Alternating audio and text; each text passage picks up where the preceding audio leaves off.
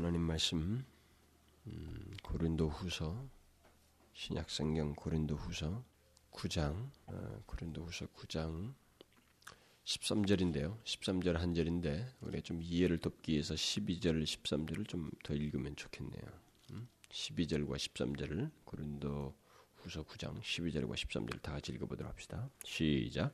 이 봉사의 직무가 성도들의 부족한 것만 보충할 뿐 아니라 사람들의 하나님께 드리는 많은 감사를 인하여 넘쳤느니라. 이 직무로 증거를 삼아 너희의 그리스도의 복음을 진실히 믿고 복종하는 것과 저희와 모든 사람을 섬기는 너희의 후한 연보를 인하여 하나님께 영광을 돌리고 저는 지금까지 그 몇 차례에 걸쳐서 하나님의 영광을 위한 그 구체적인 삶에 대해서 지금 그 말씀을 드리고 있어요. 이게 아마 좀 더 적용스럽게 할 수 있는 우리 어, 세부적인 어떤 삶의 내용들과 관련된 것들 그런 것들을 얘기를 하고 있습니다. 그런데 주로 그 지금까지 말씀을 드리면서 이 영광을 위한 삶을 얘기하면서 삶의 원리들을 중심으로 해서 제가 말씀을 드렸어요. 만일 제가 하나님의 영광을 위한 그 삶의 사례들을 성경으로부터 다 뽑아서 일일이 들어서 설명을 해야 된다면 아, 이 설교를 앞으로도 저는 한참 더 해야 됩니다. 그러니까 하나님의 영광을 위한 삶의 구체적인 사례들을 제가 굉장히 더 많이 이 얘기를 해야 됩니다. 왜냐하면 너무나도 많은 사례들이 성경에 기록되어 있기 때문에 그렇습니다. 그렇지만 그것을 다 다루지는 않을 겁니다. 왜냐하면 어차피 또 다른 부분에서 또 다룰 수 있기 때문에 그렇죠. 단지 하나님의 영광을 위한 삶과 관련해서 기묘하게 어, 살펴야 할 말씀 그 한두 가지를 제가 첨가를 하고 지난 시간에도 제가 말씀을 드렸습니다만은 이제 결론적인 그 어, 말씀을 드리려고 그래요. 하나님의 영광과 종말, 하나님의 영광과 그 마지막의 부분들 그리고 하나님의 영광과 체험 뭐 이런 것들을 한두 가지 더 첨가하고 하나님의 영광 설교를 마치려고 합니다. 먼저 오늘 그 살펴보려고 하는 이 말씀은 음, 그리스도인의 삶 속에 있는 어, 진실한 믿음의 복종 또는 진실한 신앙의 고백에 따른 복종이라고 할 수 있겠습니다. 그런 복종과 교제의 진실함의 문제에 대해서 오늘은 말씀을 드리려고 합니다. 오늘 본문은 흔히 구제와 그 헌금과 관련해서 언급될 때 자주 언급되는 그 인용되는 말씀입니다. 그러나 사실 오늘 본문은 구제나 헌금이나 섬김이나 봉사 같은 그리스도인들의 모든 그 신앙 행위의 근원이 무엇인지에 대해서 지적한 말씀이지 그것을 빠뜨리고 그 일방적으로 구제나 헌금 이런 것들을 강요하기 위해서 강조하기 위해서 이 말씀을 쓰기에는 사실상은 조금은 미흡한 말씀입니다. 단순히 구제하고 헌금하고 봉사를 해야 해야 해야 한다기는 그 이야기를 다루는 내용은 아니라는 것이죠. 특히나 오늘 본문에 나오는 너희의 후한 연보라는 말은 구장의 문맥에서 의역한 것입니다. 물론 그렇게 번역을 할 수 있습니다. 그러나 그렇게 번역하면 원래 바울이 사용한 말의 근본적인 그 의미를 감소시키게 됩니다. 후한 연보와 같은 그 의미를 포함한, 포함하고 있습니다만은 바울이 사용한 이 그 단어를 사용했을 때의 본래 의미는 더 근본적인 의미를 여기서 강조하고 있습니다. 이 말은 이 말의 본래적인 그 문자적인 헬라 원문의 뜻은 너희 교제의 진실함입니다. 그 제가 지금 그걸 얘기하려는 거예요. 이것을 몇몇 영어 성경과 우리말 성경은 문맥의 흐름에 따라서 너희의 후한 연보라고 번역을 한 것입니다. 이 문제를 뒤에 가서 다시 언급을 하도록 하겠습니다. 어쨌든 오늘 본문에서 그 언급하는 근본적인 진리는 그리스도인의 진실한 믿음의 복종과 교제의 진실함이 하나님께 영광이 되었다는 것입니다. 바울은 그리스도인들이 어떤 봉사나 섬김이나 구제를 하는 데 있어서 그것이 하나님께 영광이 되기 위해서는 그 모든 것을 하게 하는 그 모든 봉사와 섬김을 하게 하는 두 가지의 진실한 요소가 그 속에 있어야 한다는 사실을 여기서 지금 강조해 주고 있습니다. 그렇게 될 때 그것이 하나님께 영광이 되는 봉사와 섬김이 된다라는 것입니다. 우리 그리스도인들의 삶에 있어서 말이죠.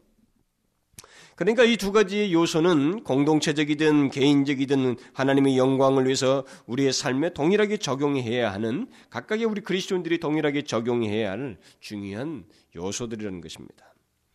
우리는 오늘 이 본문을 통해서 하나님의 영광을 위한 삶은 결국 구제와 봉사와 섬김의 삶이라는 이런 말을 쓸 수도 있겠습니다. 그러나 이런 말을 오늘은 쓰긴 쓰겠습니다만은 어, 더 구체적인 그 영광을 나타나게 되는 봉사와 섬김의 두 가지 원리를 더 중점적으로 강조를 하려고 합니다. 그러니까 하나님께서 영광을 받으시는 삶은 단순한 행위가 아니라는 것을 제가 먼저 지적을 해야 되겠다는 것입니다. 우리가 앞서서도 계속을 얘기했습니다만 열매 맺는 삶에 대해서도 얘기를 했습니다만은 더 근원적인 문제가 있다는 거죠. 하나님께서 영광을 받으실 때는 하나님은 그야말로 하나님이시거든요. 인간이 아니시고 속을 수 있는 분이 아니시고 거짓이 없으시고 그는 완전하시고 거룩하신 분이시기 때문에 단순한 행위를 가지고 영광을 받는 분은 아니라는 것입니다. 구제, 봉사, 섬김이라고 하는 어떤 행위를 말하는 것이 아니고 그런 것이 가능하게 된 어떤 내용이 반드시 그 본질이 그 가운데 있어야 돼. 더 근본적인 것이 그 가운데 있는 가운데서 섬김과 봉사가 있어야만이 하나님께 영광이 된다라고 하는 것입니다. 그것을 지금 바울이 여기서 후반부에서 강조를 하고 있는 것입니다. 제가 그것을 놓치고 싶지 않다는 것이죠. 결국 하나님께서 영광을 받으시는 삶은 단순한 행위를 넘어서서 중심의 문제요, 성품의 문제이며 진실한 마음이 있어야 한다고 하는 것이 오늘 본문에서 이 구장에서 결론적으로 강조하는 내용입니다. 그것은 성경의 모든 말씀이 다 그렇습니다만 성경은 어떤 행위를 말하더라도 그 행위가 어떤 중심에서 나왔는가를 항상 강조하고 있습니다. 그것을 원리로서 제시해요. 그러니까 성경을 볼 때 예수를 믿는 사람에게 있어서 한 가지 차이가 있어야 되는 것은 그것은 하나님에 대한 이해를 가지고 마음 중심으로부터 나오는 행동이야만 한다는 것입니다. 그리스도인의 삶과 행위와 모든 어떤 수고들은 하나님에 대한 분명한 이해 속에서 중심으로부터 나온 행동이야지 이게 하나님에 대한 이해도 없고 중심도 없는 가운데서 어떤 선한 듯한 행동들은 이 세상에서 구제 사업이라든가 자선 사업은 얼마든지 할 수 있습니다만은 그것은 성경이 말하는 어떤 내용들은 아니에요. 행위에 대한 열거들을 많이 했어도 그것들은 다 성경이 말하는 원래 하나님이 의도한 행위들은 아니라 이 말입니다. 성경이 기록된 모든 율법도 다 그런 맥락입니다. 원래 하나님은 율법을 주셨을 때도 그런 의도를 가지셨어요. 결국 우리가 어떤 한 가지 명령을 행위적으로 지켰다고 해서 하나님은 그것을 두고 명령을 온전히 지켰다라고 말하지 않는다는 것입니다. 그 행동을 어떻게 지켰는가? 어떤 동기에서 누구를 의식하고 사람을 의식했는가? 아니면 하나님을 의식했는가? 그리고 그것을 어떤 식으로 지켰는가? 라는 문제를 원리적으로 중시하셔요. 그게 성경이에요. 성경에서 강조하는 것은 우리에게 무엇을 하라고 하신 그 하나님, 그 하나님에 대한 선명한 이해가 있어서 그것이 내 마음을 두렵고 떨리게 하고 나로 하여금 진실하게 하고 하나님 앞에 무엇인가 거룩한 마음, 하나님처럼 거룩한 방식으로 하고 싶다고 하는 이런 동기를 내적인 동기를 가지고 어떤 행동을 해야만 한다는 사실을 성경이 항상 강조한다는 것이죠. 그러니까 이런 것들이 감추어진 채로 감추어진 채로 내 편리대로 타협적인 방식에 의해서 봉사를 하고 섬기고 내 방식대로 하는 것은 그래서 결과만을 이런 일을 해냈다고 하는 결과만을 강조하는 것은 그것은 성경이 말하는 언제는 봉사가 아니에요. 하나님이 영광 받으시는 봉사가 아닙니다. 이것을 제가 오늘 강조를 하는 것은 너무너무 중요하기 때문에 그래요. 이것이 잘못되기 때문에 교회가 아주 뒤죽박죽이 됩니다. 그리스도인들이 엉망진창이 돼요. 지금 우리는 초창기니까 그렇죠. 조금만 지나보십시오. 지금 제가 한 이 설교가 제대로 어필이 안 된다면 이 설교가 제대로 이해되지 못해서 신앙생활을 하는 모습이 교회 안에 있다면 그것 때문에 이 교회는 산산조각도 날 것이고 엉망진창이고 사람들이 그냥 입으로 다 씹힐 거예요. 모든 사람들. 그런 일이 오게 될 겁니다. 이 오늘 본문에 나오는 이 고린도 후서 9장에서도 바울이 지금 계속 강조하는 게 그거예요. 고린도 교회 성도들에게 그 성도를 섬기는 문제가 그들에게 있다는 사실, 성도들을 섬기는 문제를 얘기하면서 어떻게 섬겨야 하는지를 지금 말을 해주고 있는 겁니다. 그러니까 그들에게 있어서 그 너희들이 섬기는 데 있어서 어떻게 섬기는 섬겨야 하며 또 그 섬겼는지를 결론적으로 얘기하는데 그 얘기를 하기 위해서 준비라는 단어를 이 구장에서 많이 써요. 준비, 준비, 준비. 결국 뭐예요? 마음의 준비를 자꾸 얘기하는 거예요. 성도를 돕는데 자 보세요. 누군가 사람을 돕는 얘기예요, 지금. 사람을 돕는데 그것도 이 지방에 자기 교회 안에 있는 사람이 아니라 저쪽 먼 지방에 고린도니까 지금은 그리스 아니에요? 이쪽 그리스에 있는 사람들이 이스라엘의 예루살렘에 있는 사람들을 돕는데 거기에 준비된 마음, 사람을 돕는데 준비된 마음을 가지고 돕는 문제를 얘기하고 있습니다. 거기에 인색함이나 억지가 아닌 즐겨서 해야 하는, 즐겨서 내 것을 쪼개서 하는 그 준비된 마음을 강조하고 있어요. 결국 강조하는 것이 뭐예요? 단순한 연보 행위가 아닌 것입니다. 연보 액수도 아니에요. 그러니까 헌금 액수도 아니라 이 말이죠. 중심이에요. 바로 그렇게 섬기는 것을 두고 바울은 여기 12절에서 봉사의 직무라고 말한 것이고 그런 마음에서 드린 것이 누군가를 누군가에게 섬기는 것이 된 것 그것을 가지고 지금 봉사의 직무이다 이렇게 말을 하고 있는 거예요. 그러고 나서 오늘 본문을 얘기하는 겁니다. 13절을. 하나님의 영광이 되는 봉사의 직무는 앞에서 지적한 이 두 가지의 요소가 있어야 한다. 그게 뭐예요? 진실한 믿음의 복종. 그리고 그러니까 그리스도의 복음에 대한 진실한 믿음의 복종이죠. 그리고 교제의 진실함. 이것이 있어야 하나님께 영광이 되는 봉사. 그리고 그 봉사의 직무이다. 이렇게 말하고 있어요. 여기 고린도후서 9장에서 계속 강조되는 것이 아, 일종의 원리, 행실의 원리입니다. 봉사를 하는 데 있어서 중요한 것은 진실한 믿음에서 나오는 복종해하고 교제의 진실함에서 나오는 섬김, 복, 섬김해야 된다라는 것을 얘기하고 있습니다. 그러니까 준비된 마음이요 진실한 마음이 복종과 교제 속에 있어야만이 있어서 나타나야만이 그게 온전한 섬김이 되고 하나님께 영광이 된다는 것입니다. 봉사는 바로 그런 식의 봉사여야 된다는 거죠. 그리고 궁극적으로 그런 봉사를 통해서 반드시 사람이 영광을 받는 게 아니고 하나님께 영광이 되어야 된다. 결국 그런 내용이 있게 될 때 하나님께 영광이 된다는 얘기예요. 오늘 본문에서 강조되는 이 두 가지 요소가 없는 봉사와 섬김이나 교제, 곧 교회 안에서의 행실은 온전한 것이 되지 못하고 하나님께 영광이 되지 못한다고 하는 이 사실을 정확하게 이해를 해야 되고 우리에게 적용해 볼 수 있어야 돼. 그리고 각 사람에게 면밀하게 적용하셔야 됩니다. 설교가 튕겨 나가는데요. 이런 것들에 대해서 왜냐하면 우리에게 익숙하고 이미 오래 묻은 것은 다 튕겨 나갑니다.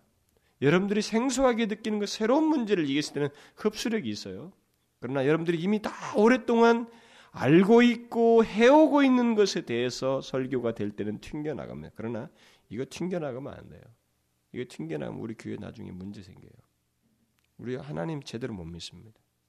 여러분들이 예수를 제대로 믿으려면 예수를 믿으려면 어차피 봉사가 있어야 되거든요. 그거 없이는 예수를 믿을 수가 없어요. 그게 신앙생활이에요, 결국. 교회 생활입니다. 반드시 있어야 되는 내용이에요. 그런데 그것이 있는데 엉뚱한 쪽으로 나가게 되면 엉뚱한 쪽으로 나간 이 사람 때문에 굉장히 문제가 생겨요. 튕겨나가서는 안 됩니다. 바울은 누군가를 섬기는 이 봉사의 직무 속에 바로 이 두 가지 요소가 없이는 말할 수 없다는 거죠. 그건 봉사의 직무도 아니고 하나님께 영광이 안 된다는 거죠. 진실한 복종, 그 교제의 문제를 이 하나님의 영광 시리즈에 제가 넣는 것은 사실 이것은 뭐 나중에 뭐 봉사 문제라든가 이런 얘기 할 때 다 할 수 있어요. 그런데 하나님의 영광과 관련해서 제가 넣는 것은 오늘날 교회 속에서 행해지는 대부분의 봉사가 너무나도 인간적으로 흐르는 데다가 하나님의 영광이 안 나타나요. 하나님의 영광이 의식되지 않습니다. 자기들끼리 봉사하고 난리치는 거예요. 행위적이고 결과 중심적입니다. 그러니까 하나님보다 사람의 칭찬과 그것이 너무 비중 있게 다뤄져서 봉사가 되고 수고를 하는 거예요, 교회 안에서. 이게 너무나도 현실적인 문제가 되다 보니까 제가 이것을 하나님의 영광과 관련해서 이미 언급된 본문들을 가지고 제가 설교를 해야 되겠다는 거죠. 구체적인 문제를 얘기하면서. 우리 그리스도인들 가운데 실제로 이런 현실이 이런 위험의 요소들을 가지고 신앙생활하는 사람들이 굉장히 많아요. 자신들의 수고와 봉사가 사람들에게 인정받지 않을 때 막 화를 내는 사람들이 있습니다. 짜증내고 스톱하고 불평하고 투덜거려요. 이건 교회 안에서 흔하게 볼 수 있는 일입니다. 그러니까 봉사 속에 하나님에 대한 이해도 없고 그것이 자기의 마음에 자극이 돼서 경외심을 불러일으키는 중심으로부터 나오지도 않는 그런 거라는 거죠. 그러니까 그래서 이런 일이 이제 막 생기는 거죠. 이제 그러니까 성경이 말은 봉사의 봉사다운 것도 아니고 하나님의 영광도 상관도 없고 그러면서도 교회에서는 열심히 봉사를 하고 이런 있을 수 없는 일이 교회 안에서 계속 있는 거예요. 그러니까 어떻게 그렇게 나가다 보니까 때로는 이건 회사보다도 더 못한 거죠. 회사는 위계 질서라도 있을 거 아니에요? 규칙이라도 있고 뭐라도 있을 거 아닙니까 거기는. 그래도 잔소리할 뭐 말할 것도 좀 숨기기라도 할 거 아니에요. 이건 말이란 말 다 해버린다고요. 그래서 많은 사람들의 상처를 줘버려요. 정말 있을 수 없는 일이 교회 안에 더 있게 되는 일이에요. 이 뭡니까? 성경이 말하는 봉사에 대한 바른 이해를 안 갖고 있어요. 응? 그러니까 잘못된 봉사 습관을 계속 가지고 있는 겁니다. 분명한 이해가 없는 거예요. 이게 하나님의 영광과 관련되고 있다는 사실 생각지 않습니다. 하나님의 영광과 관련되어 있다는 것. 그리고 하나님에 대한 이해 속에서 나와야 된다는 것. 이것을 생각 안 하고 있어요. 자기 중심. 그래서 이것이 사실 우리 공동체 그리고 여러분 개인에 있어서 여러분 개인의 신앙의 삶에 있어서 너무나도 중요한 문제이기 때문에 하나님의 영광과 관련해서 말씀을 드리는 거예요. 그러니까 우리가 모든 봉사와 섬김을 하는 데 있어서 구제 뭐 이런 모든 것을 가장 크게 기억해야 될 것은 절대로 행위가 아니에요. 사람이 아닙니다. 우리가 뭘 하는 대상이 아니 사람이 아닙니다. 그것은 하나님의 영광이에요.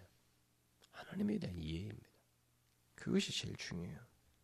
어쩌면 우리 시대는 하나님의 영광을 크게 의식하지 않으면서도 봉사와 섬김이 아주 열심히 행해지는 그런 시대라고 할 수 있어요. 우리 한국 교회는 지금.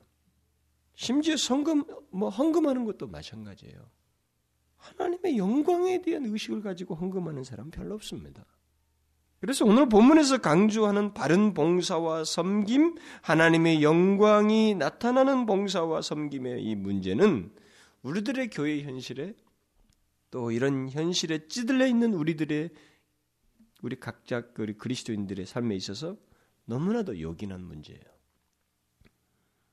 우리는 우리의 모든 섬김과 봉사를 정확히 재조정해야 돼요. 바꿔야 됩니다. 여러분들도 제가 볼 때는 그래도 때묻어 있어요. 여러분들이 일을 하는 데 있어서 하나님 앞에 봉사하는데 하나님 영광에 대한 의식을 가지고 하기보다는 여러분들이 습관을 가지고 여기서도 그대로 발휘하고 싶어 하는 거예요. 뭡니까? 사람을 의식하고 사람과의 관계에서 그거 아닙니다. 그렇게 되면 하나님이 기뻐하지 않으셔요. 드려지는 게 아닙니다. 하나님께.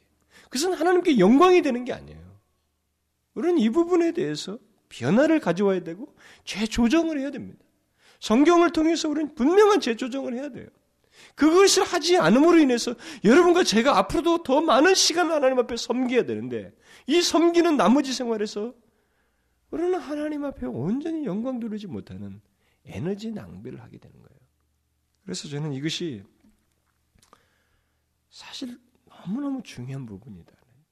사실 뭐 이렇게 생각하면요. 중요한 게 한두 가지가 아니에요. 성경을 펴다 보면 이게 나 우리 현실하고 멀은, 멀은 모습이 있기 때문에 너무나 강조할 것도 많고 전해할 것도 많아요. 사실 내 자신부터가 이제 그런 것들을 먼저 발견하는 것이죠.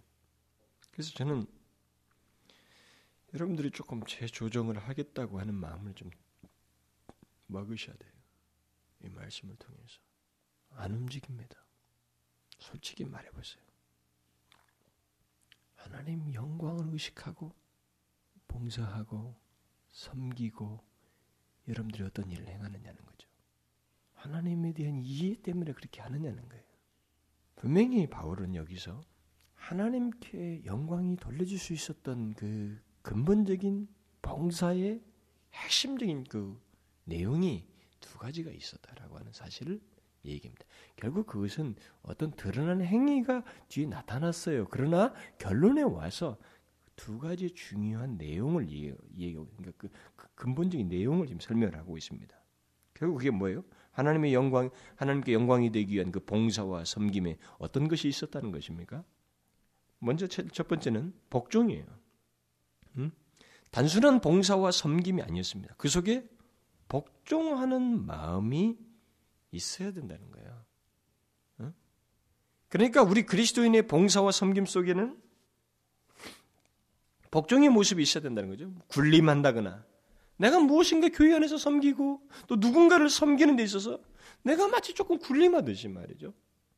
뻣뻣하게 내가 무엇이 있어서 하고 무엇이 있어서 주는 것처럼 위세 부리는 식으로 봉사와 섬김이나 구제를 해서는 안 된다는 거예요. 그것은 하나님께 영광이 되지 않으며 봉사라고 하는 내용이 아니라는 겁니다. 성경이 말하는 봉사의 직무가 아니라는 거예요.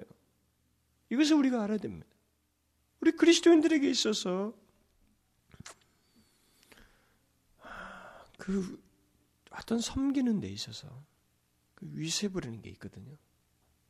정말 그런 것을 보는 것은 참 역겨워요. 우리가 예수를 안 믿는 사람끼리 모여서 어느 직장에서 좀 위세 부리는 것이라면 이해를 할 것 같습니다. 학교에서 만난 사람들 사이에서 좀 돈 있는 사람이 뭐 조금 이렇게 위세를 한다든가 자기가 뭐가 있어서 좀 잘 알기 때문에 우리보다 좀 탁월해서 이렇게 위세를 한다면 봐주겠다 이 말이에요. 여기서는 예수 그리스도의 십자가 앞에서 다 죄인인 것을 분명히 깨달은 사람들이 모여야 할 공동체인데 그 가운데서 뻣뻣하게 뭘 봉사를 하려고 하고 자기가 뭐가 있어서 좀 다른 사람보다 한 수 위에서 뭘 하는 것 같이 그건 복종이 아니에요. 그렇게 해서 섬기는 이런 행동 구제 봉사는 미안한 말이지만 하나님이 바보이셔요. 하나님이 그걸 모르신단 말입니까? 정말로 웃기는 거예요. 그러니까 하나님에 대한 이해가 없다는 말이 자꾸 다시 나오는 거예요, 저에게서. 근본적인 문제가 다시 그쪽으로 돌아가는 거예요. 하나님을 너무 모르고 있다는 거죠. 인간은요, 없으면 없는 대로, 못 배우면 못 배운 대로, 자격이 부족하면 부족한 대로, 자기 나름대로 위세를 부립니다. 자기 나름대로 장점이 있고, 뭐가 있어서, 있어서 뭘 하는 것처럼, 뭘 뻣뻣하게 뭘 하려고 그래요. 조금 자기에게 장점이 있는 걸 할 때 그걸 행하면서 뻣뻣하게 봉사하고 섬겨요. 이 모든 것을 망라하는 것입니다. 성경은 복종이라고 얘기하고 있어요. 섬김 속에는 복종이 있어야 된다는 것입니다. 그것도 어떤 복종이에요?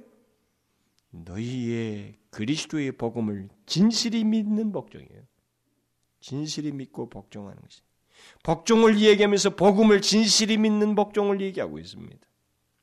이 말을 쉽게 하면 그리스도의 복음을 바로 믿음으로 해서 나타나는 복종입니다. 그러니까 그리스도의 복음을 바로 믿는 사람에게서 나타나는 복종이라고 했으니 아까도 제가 말한 것처럼 하나님에 대한 바른 이해는 전제되어 있는 거예요. 주님께서 보이신 것이 무엇이고 주께서 행하신 것이 무엇이며 주께서 말씀하신 복음이 무엇입니까? 거기에 주님의 십자가에 대한 이해만 있다 할지라도 그 하나님의 신분이 하늘에서 여기까지 내려오셨어요. 응? 여러분 중에 테이블 들은 사람은 있겠습니다만은 제가 호주에서 그 먼저 해야 할 일 시리즈를 설교하면서 빌리포스 2장 그 설교를 8절인가 설교를 하면서 주님의 낮아지심에 대해 설교를 했어요. 근데 저는 그거 설명 불가능하다 그랬어요. 낮아지셨다는 것의 이 낮아지심의 깊이를 설명 불가능. 어디서부터 높, 높, 그분의 높이를 우리가 지금 정확히 모르는데 우리가 높아봐야 어디에 고작 땅 위에서 높은 겁니다. 우리는 그렇죠? 하늘에 있어 보질 않았어요. 하나님이라는 신분을 가져보지 않았습니다. 그 높이를 모르는데 이 낮아지심의 깊이를 어떻게 해야 해요? 우리는 모르는 겁니다.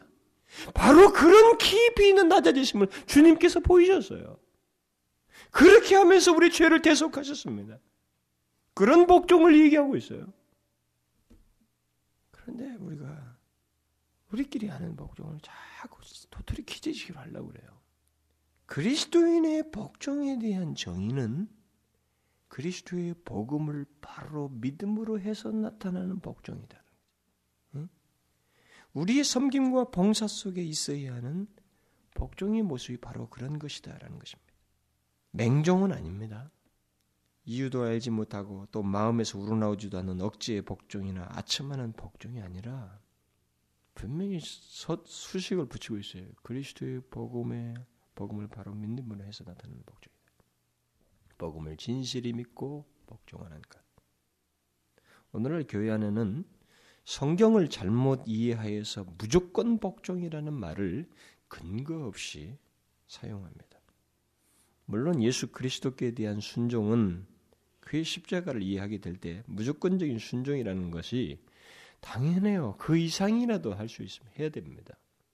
그러나 그 무조건 순종이 왜, 어떻게, 누구를 의식하고 있어야 하는가에 대해서 이해도 없이 강조되고 있어요. 설명도 없이 강조되고 있고 그런 감격과 이해도 없는 가운데서 해야 되는 것처럼 얘기하고 있습니다.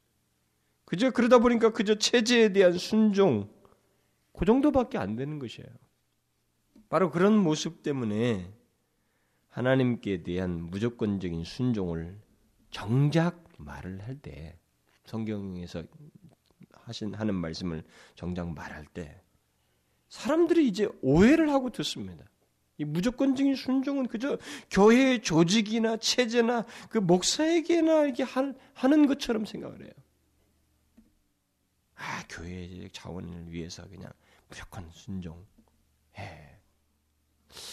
거룩치가 않은데 정말 무기력한 사람들, 무기력한 당의원들 그게 있어요. 제가 지금까지 많은 경험을 통해서 봤어요.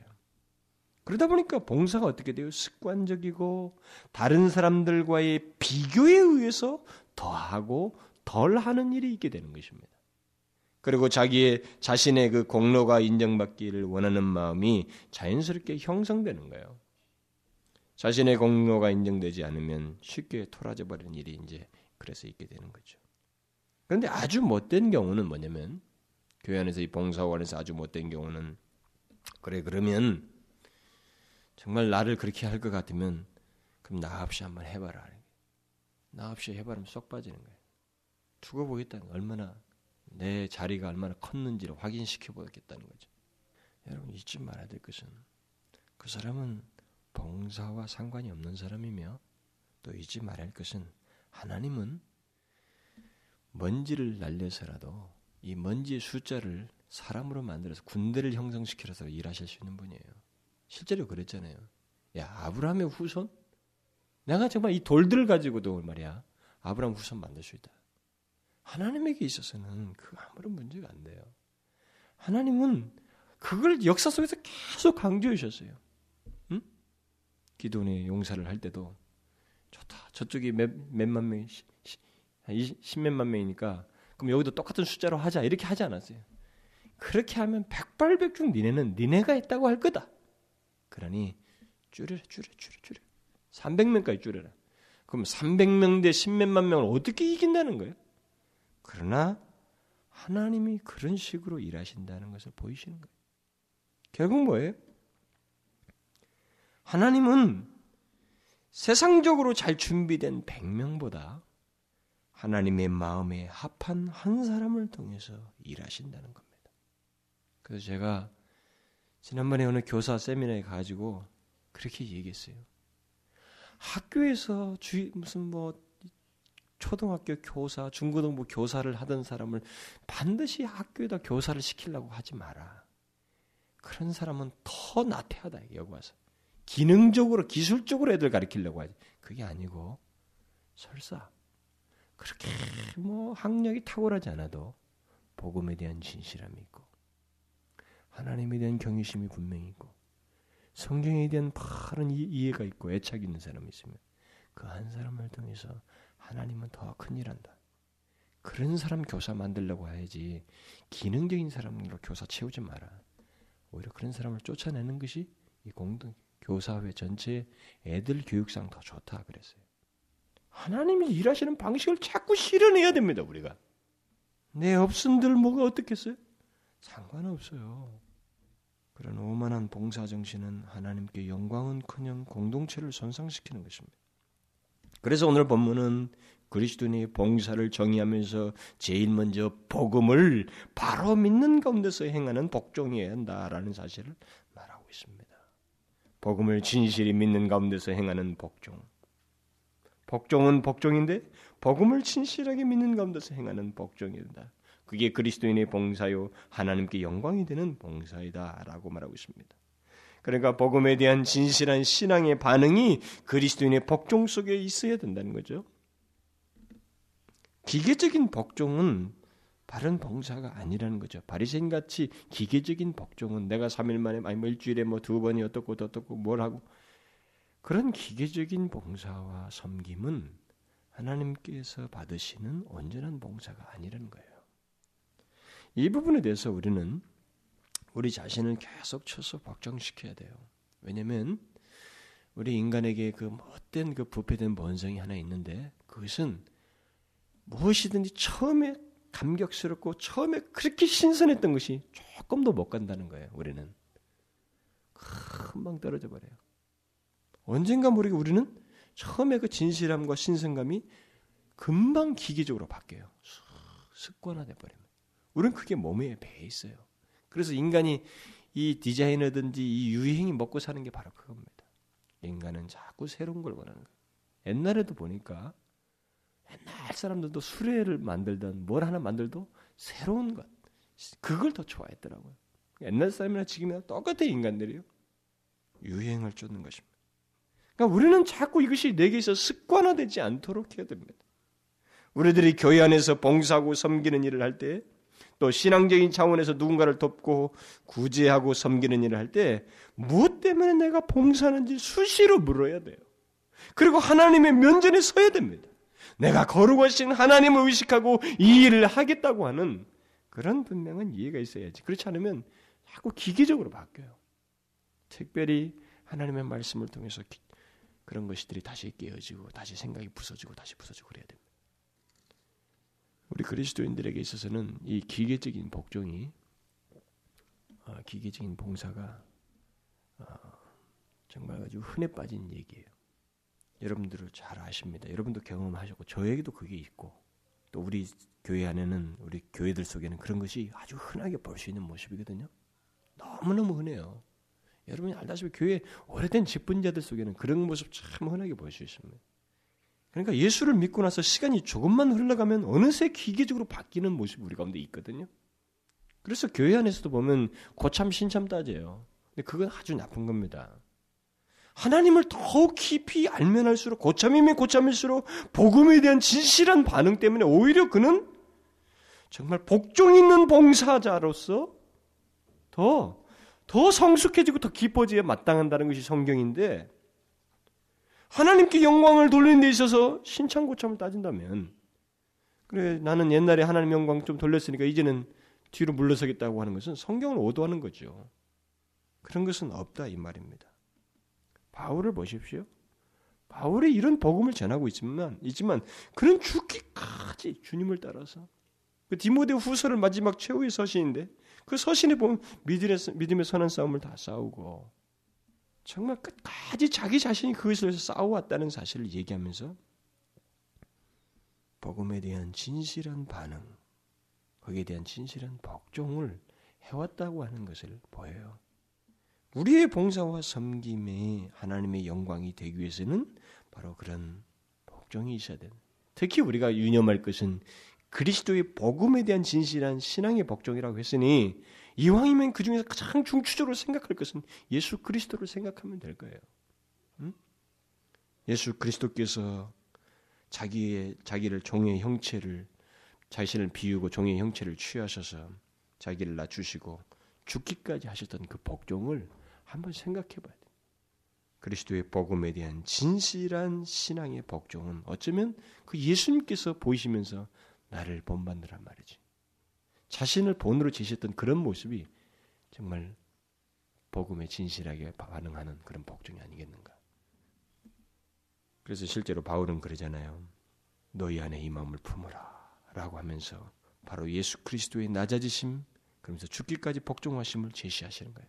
그렇게까지 하시면서 보이셨던 그 마음을 제시해 주고 있습니다. 바로 그 같은 복종이 우리의 봉사와 섬김에 있게 될 때 하나님께 영광이 된다는 것입니다. 실제로 하나님은 예수 그리스도를 높이시잖아요.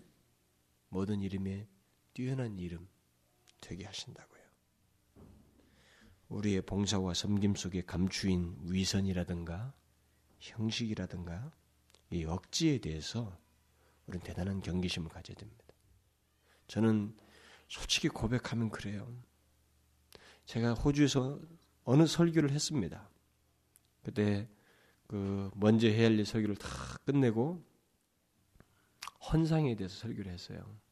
그러니까 헌상이란 우리 그리스도인은 예수를 발견하고 나서부터 우리 삶 자체가 이제 드리기 시작하는 걸로 단계로 바뀌게 된다. 근데 뭘 드릴까 했을 때 우리는 대표적으로 두 가지로 나뉜다. 삶을 드리고 싶고 내 인생을 드리고 싶고 다시 말하면 그러다 보니까 그것을 구체화하자면 시간을 드리고 싶어 한다. 또 다른 하나는 물질을 드리고 싶어 한다. 그러면서 그것을 구체적으로 어떻게 드리는 문제를 제가 설명을 좀 했어요. 어느 순간에 제가 그 메시지를 읽고 저 속에 헌금을 하는 데 있어서 제가 마음에 이렇게 좀 그 겸비되지 못한 가운데 습관적으로 헌금을 하고 있는 모습을 제가 발견했습니다. 그 설교를 했던 사람인데 그러니 오죽했겠어요. 그 설교를 한 사람이 이건 뭡니까? 우리에게 있어서 참 무서운 적이라는 거예요. 나도 모르는 중에 마치 스펀지에 물들어지 들은다는 거죠. 위선과 형식성과 이 억지가 우리 속에 싹 들어온다는 겁니다. 진실한 믿음의 복종을 얘기하고 있어요. 그게 하나님께 영광이 된다고 말하고 있습니다. 그러니 우리가 얼마나 이런 부분에 대해서 겸비해야 되겠어요. 얼마 전에 어떤 목사님이 저한테 전화를 했는데 그분이 어떤 어느 어느 교회 가서 설교를 했대요. 그러다 설교하다 이 사람이 어느 교회로 가서 사역을 맡아서 간대. 그 교회 성도가 그 교회로 왔답니다. 오게 된 동기는 그 설교를 못 잊어서 왔다고 그러더래요. 근데 그때 설교한 테이블 무려 40번을 들었다고 그러더래요. 아니 무슨 40번씩이나 들을 게 뭐가 있겠어요. 한 설교를 뭐 몇번 몇 시리즈를 했다는데 그 전체 시리즈를 뭐 40번이나 들었다니 어떻게 그 뭐 그럴 필요까지 뭐 있겠냐 생각이 되는데 일단 그 설교 자체가 아니라 거기 속에 말하는 어떤 진리가 있다면 그 진리는 40번 아니라 수십 번을 우리가 수백 번이라도 죽기 전까지 들어도 우리 자신을 그렇게 경상시키지 못해요. 우리는 그 정도로 아주 대단한 망각의 존재입니다. 대단한 망각의 존재. 아주 잘 있습니다. 나도 모르는 중에 들어가 버려요. 진실한 섬김과 봉사를 못하고 있습니다. 어느 순간에. 우리끼리 도토리 키재기 하고 있는 거예요. 어느 순간에. 주님을 잊어버리고. 우리는 이 부분을 경계해야 됩니다. 그 다음 또 하나님께 영광이 되기 위한 봉사와 섬김 속에 있는 다른 요소는 교제의 진실함이라고 그랬어요. 오늘 본문은 모든 사람을 섬기는 너희의 후한 연보라고 말하고 있습니다만은 이 원문은 아까도 말한 것처럼 교제의 진실함이라고 그랬습니다. 그런데 어떻게 교제의 진실함이라고 하는 이 원문이 후한 연보로 번역되었을까? 이게 한번 질문을 해볼 필요가 있잖아요. 이런 것들을 발견하게 되면 하, 마치 뭐 대단한 거라도 발견한 것처럼 이 성경을 아주 잘못 번역했다고 막 성경을 갖다가 내리치는 사람들이 많아요. 저는요, 나는 이 성경 현대 번역에 오역이 있다고 어떻다고 떠들을 때는 많은 사람들 있잖아요. 이 조금 있습니다. 좀 더 풍성치 못한 것이 있어요. 있긴 있는데 이 역자들이 옛날에 그리고 영어 번역자들도 보면 다 우리보다 난 사람들이었습니다. 굉장한 사람들이었어요. 그리고 저는 이렇게 믿습니다. 하나님께서 한 민족이 새로운 민족의 복음을 처음 전하게 될 때 그 복음에게 전하는 단계에서 성경을 누군가를 시켜서 번역시킬 때는 거기에 그 사람 혼자 놔두지 않는다고 믿습니다. 저는 성령께서 거기에 간섭하신다고 믿어요.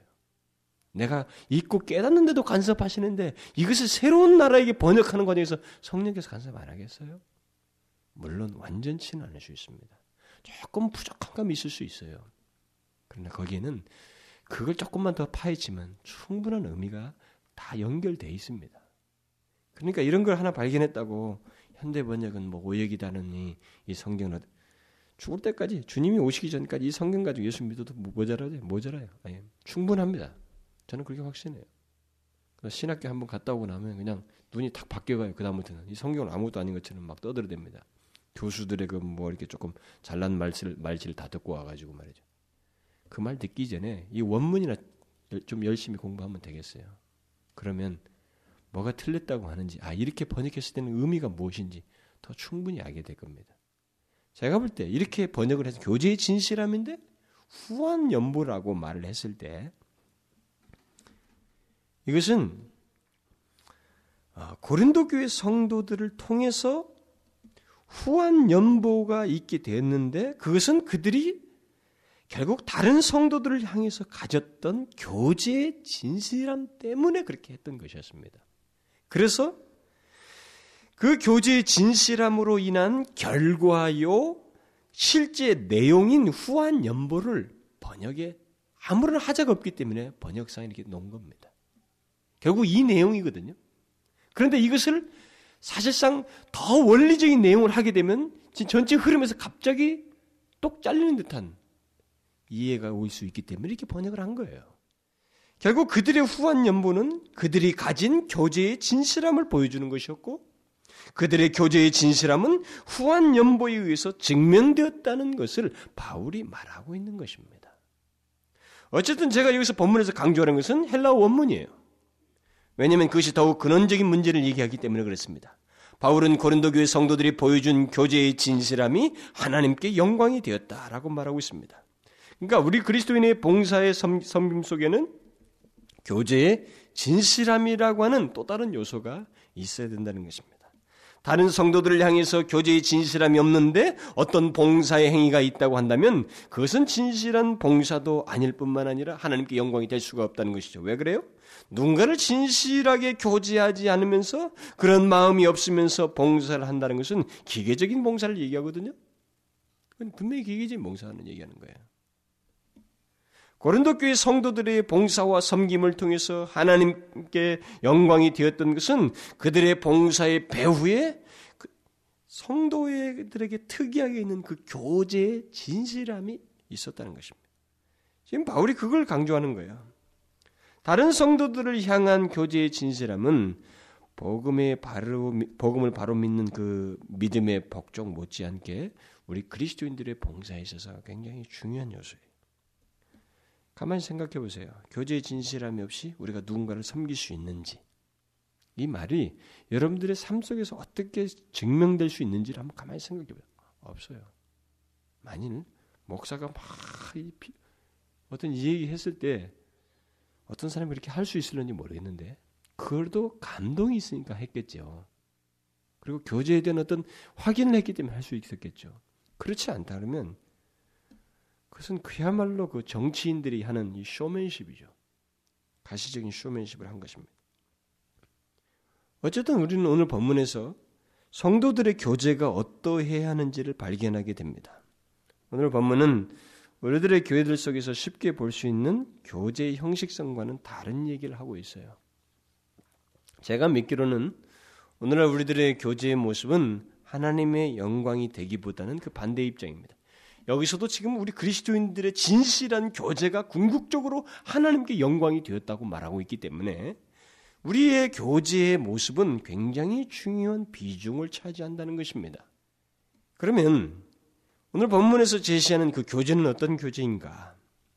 일단 오늘 본문에서 말하는 교제는 그리스도인들 사이의 교제를 말합니다. 고린도 교회 성도들이 예루살렘 교회 성도들을 향해서 가졌던 교제의 모습을 말해주고 있습니다. 그런데 성경에서 말하는 교제라는 이 코이노니아라고 하는 이 헬란 말은 항상 성경에서 말할 때, 일단 성경에서 말할 때는 그 그리스도인들 사이를 말하는 것입니다. 코이노니아 말은 세상에서도 사용됐던 단어니까요. 헬란 말에서. 근데 교회에서 성경에서 사용됐을 때 이것은 그리스도인들 사이의 교제를 중점적으로 말합니다. 그것이 핵심적이에요. 그러니까 넌 크리스천과는 소위 교제, 이 코에르니아라는 것이 성립되지 않습니다. 우리가 사도신경에서 성도의 교제라는 말씀입니다만은 그게 이제 앞에 수식어가 붙는 게 바로 그거예요. 그런 교제, 이 성도들에게 있는 이 교제는 어, 성령께서 함께하는 교제이기 때문에 성령이 거하시는 자들 사이에서 성령이 역사해서 이루어지는 교제이기 때문에 그리스도인들 사이의 교제를 말하는 것입니다. 우리는 물론 이 단어를 넌 크리스천과도 함께 할 때 쓸 수는 있습니다. 그러나 이 성경에서 말하는 교제의 진정한 의미는 그리스도인들 사이의 교제를 의미하는 것입니다. 바로 그 교제에 진실함이 있었다라고 말하고 있어요. 그러니까 그리스도인들의 교제는 진실함을 전제로 하고 있는 것입니다. 응? 그러니까 우리들의 봉사와 섬김과 이 수고는 교제의 진실함의 한 열매에 된다, 결과에 된다는 거죠. 여기서 그럼에도 불구하고 이 진실함을 자꾸 강조하는 것은 이들이 드러냈던 결과 때문에 그래요. 어떤 열매, 그 후한 연보라고 하는 어떤 결과를 나타냈기 때문에 이 진실함이라고 하는 말을 여기서 굳이 쓴 겁니다. 교제 그리스도인의 교제 자체가 거기에 어떤 진실함을 내포함에도 불구하고 교제의 진실함이라고 한 것은 그들의 교제 속에서 보여준 증거 때문에 그래요. 이 말은 무슨 말이에요? 진실함이란 드러나게 돼 있다는 것입니다. 증거가 있게 돼 있다는 것, 입증되게 돼 있다는 것입니다. 우리가 진실로 교제한다면 그 진실한 교제 속에는 어떤 증거와 열매가 있게 돼 있다는 것입니다. 그러면 고린도 교인들이 성도들을 보였던 그 진실의 증거가 뭐예요? 후한 연보였어요. 단순히 연보가 많았다는 것을 얘기하고 있지 않습니다. 오히려 그는 그들의 교제의 진실함이 그들의 많은 연보에 의해서 가시화되었다라는 것을 말해주고 있는 것입니다. 인간에게 물질은 결코 가벼운 게 아니에요. 물질은요, 마음과 밀접하게 관련되어 있습니다. 주님이 그러셨잖아요. 재물 있는 곳에 마음이 있다. 우리가 물질을 내놓는 것은 우리의 마음과 밀접하게 관련되어 있습니다. 나를 위해서 쓰는 것 말고 내가 사랑하는 사람을 위해서 쓰는 것 말고 그것도 결국 내가 사랑하는 사람을 위해 쓰는 거, 뭐 내 가족, 내 자식, 내 애인을 위해서 쓰는 것은 다 나를 위해서 쓰는 거예요. 나라는 말이 다 들어가잖아요. 그런 거 말고 나의 다른 사람을 위해서, 나 외에 다른 사람을 위해서 물질을 얼마나 어떻게 쓰느냐는 것은 물질에 대한 우리의 마음이 어떠한가를 잘 말해주는 것입니다. 특히 오늘 본문에서처럼 다른 성도들을 위해서 곧 하나님의 역사를 위해서 물질을 어떻게 드리는가 하는 문제는 하나님을 향한 나의 마음이 어떠한가를 말해주는 것입니다. 사실 이것은 쉬운 건 아니에요. 여러분 누구한테 쉽게 돈이 갚딜까? 잘 안 가져요. 이 물질은요. 여기서 지금 이것을 가지고 후한연부라고 의역하면서 말했던 것은 진실한 교제의 진실함 이렇게 번역했을 때 이것을 그 내막을 바울이 알았을 때는 정말로 일치된다는 거죠. 이 물질이 그런 마음이 없이는 못 드린다는 거예요. 그들의 그 후한 것이 도무지 나올 수가 없었다는 거죠. 얼마나 어렵습니까? 성경은 하나님을 의식하고 드리는 예물이나 물질을 얘기할 때 획일적인 액수를 말하지는 않습니다. 그리고 그 회일적인 액수를 정해놓고 적고 많다 이렇게 하지 않아요. 성경적인 계산 방법은 다른 것입니다. 그것은 그냥 마음의 진실함이에요. 마음의 진실함을 따라서 드리는 희생 여부, 그 마음의 희생 여부를 가지고 그것이 많다, 적다 이런 식으로 표현을 쓸 수는 있을 겁니다. 이게 성경이 말하는 측정 방법이에요. 그러니까 성경 보면 여러분 구약을 보면 알잖아요. 여유 있는 자는 송아지를 드립니다. 가난한 자에게 어떻게 드렸어요? 고운 가루 에바를 드리고 비둘기를 드리게 했어요. 그 사람에게는 그것도 비중이 있는 것입니다. 마음의 진실함을 하나님이 항상 이 예물에서 보시는 거예요. 문제는 각자의 그 마음에 어떤 희생하는 것 같은 그 모습이 있느냐는 거죠. 교제의 진실함은 내가 마음이 많이 쓰는 것을 마치 희생하듯이 내놓는 작업에서 드러날 수 있다라고 하는 것을 여기서 말을 해주고 있습니다. 그러니까 희생적인 다른 성도들 향해서 희생적인 나눔이 없이 성도들에게 성도들과의 그 진실한 교제라고 하는 것은 거짓일 수 있어요. 우리가 말은 얼마든지 잘할 수 있지 않습니까? 그래서 저는 미리 이제 하나님 영광 설교를 하면서 이 본문을 설교하면서 미리 말씀을 해드리, 해야 되겠는데 왜냐면 저도 지켜야 되겠으니까 그건 뭐냐면 이 고린도 교회가 한 것이 바로 선교기도 하고 또 농어촌 교회 섬는 것처럼 또 다른 성도를 섬는 것, 또 가난한 성도를 섬기는 것, 그 다 그런 내막이거든요. 오늘날도 우리는 그런 일을 하기 위해서 헌금 봉투도 따로 만들었잖아요. 선교 봉투 이렇게 만들어서 하는데 자꾸 그게 기계적으로 흘러가니까 제가 좀 경계를 하고 싶은 거예요. 우리들도 다른 성도들과의 그 교제의 진실함을 나타내는 일을 해야 되거든요. 우리가 조금 희생하는 것 같은 내가 좀 희생이다. 다시 말하면 부담이 된다고 하는 그런 그 희생의 마음을 우리가 해야 된단 말이에요. 그래서 그 일을 우리가 앞으로 할때 최대한 저는 최대한 성경적으로 하고 싶어요. 막 소문 내고 들추고 말이죠. 그러지 아니하고 그래서 제가 지금 제일 어려운 것이 누구냐면 저를 도울 사람이에요. 제가 그거 일일이 못 하거든요.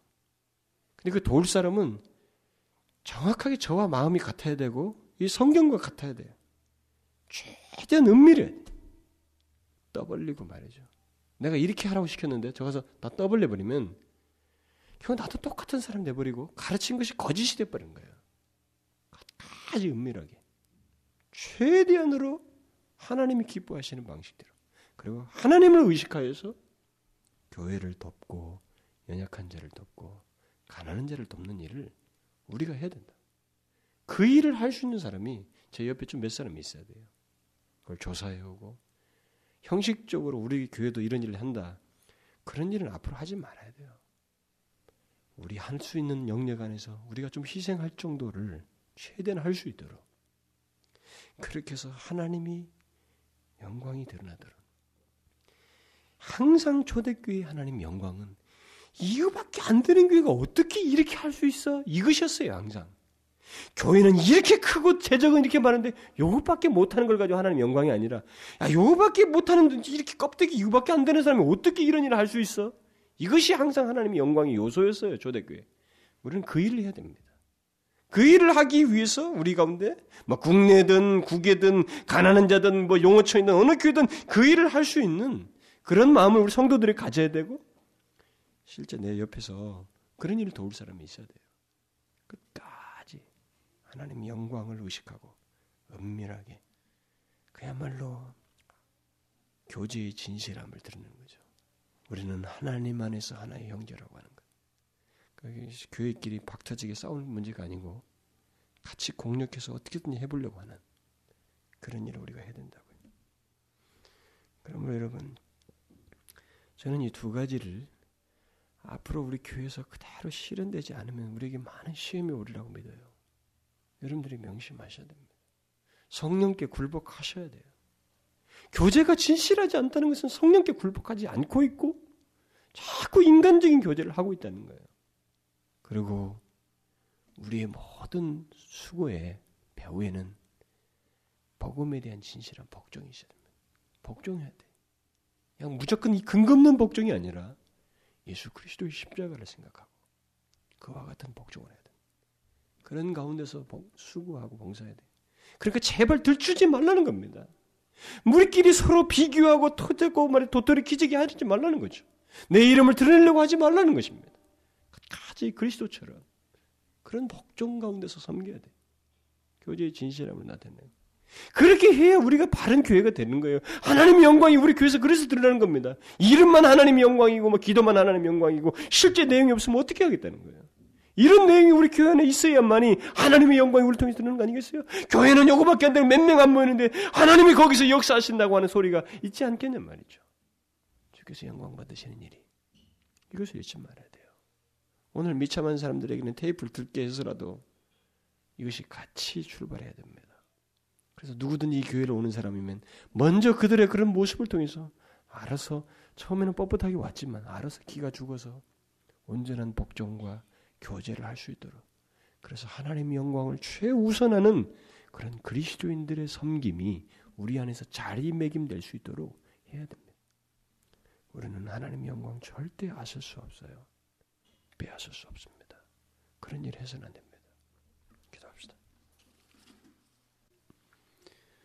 하나님 아버지, 우리가 주 안에서 어떻게 섬겨야 하는지 오늘 분명히 배웠습니다. 우리는 너무나도 내 중심적이고 내 행위 중심적이고 나의 성과 중심에 우리는 익숙해 있습니다. 그리고 사람을 너무 의식하고 그러나 복음을 진실히 믿는 그 복종 그리고 성령의 그 교제케 하시는 그 진실한 교제 그것을 통해서 우리가 섬기고 봉사해야 된다는 것입니다. 하나님을 진실로 의식하며 우리 마음의 중심을 주 앞에 드림으로 다소 우리에게는 조금 희생적일지 모르지만 그렇게 하면서 섬기는 일을 주님 앞에 가기 전까지 우리가 해야 된다는 것입니다. 아버지여 이런 일을 기꺼이 우리가 감당함으로 주께 영광 돌리는 섬김과 봉사를 할 수 있도록 인도하여 주옵소서.